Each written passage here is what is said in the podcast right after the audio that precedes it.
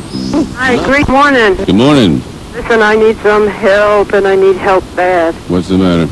Well, I'm almost at the ripe old age of 40. Yes, I know, an old bag. Actually, 38. And uh, when I was 17 and young and crazy, I had a tattoo put on my hand. Actually, it was one of those homemade tattoos. Yeah. Well, this morning I finally decided, well, I didn't decide this morning, but this morning is the big day.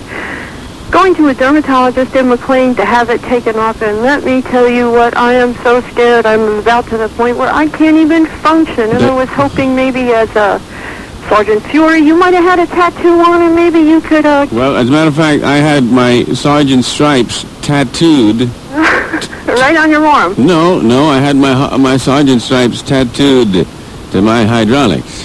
Yeah. That's in case I got the urge to pull rank. Yeah. He's not really sick. Just a bad case of gas. The grease man. DC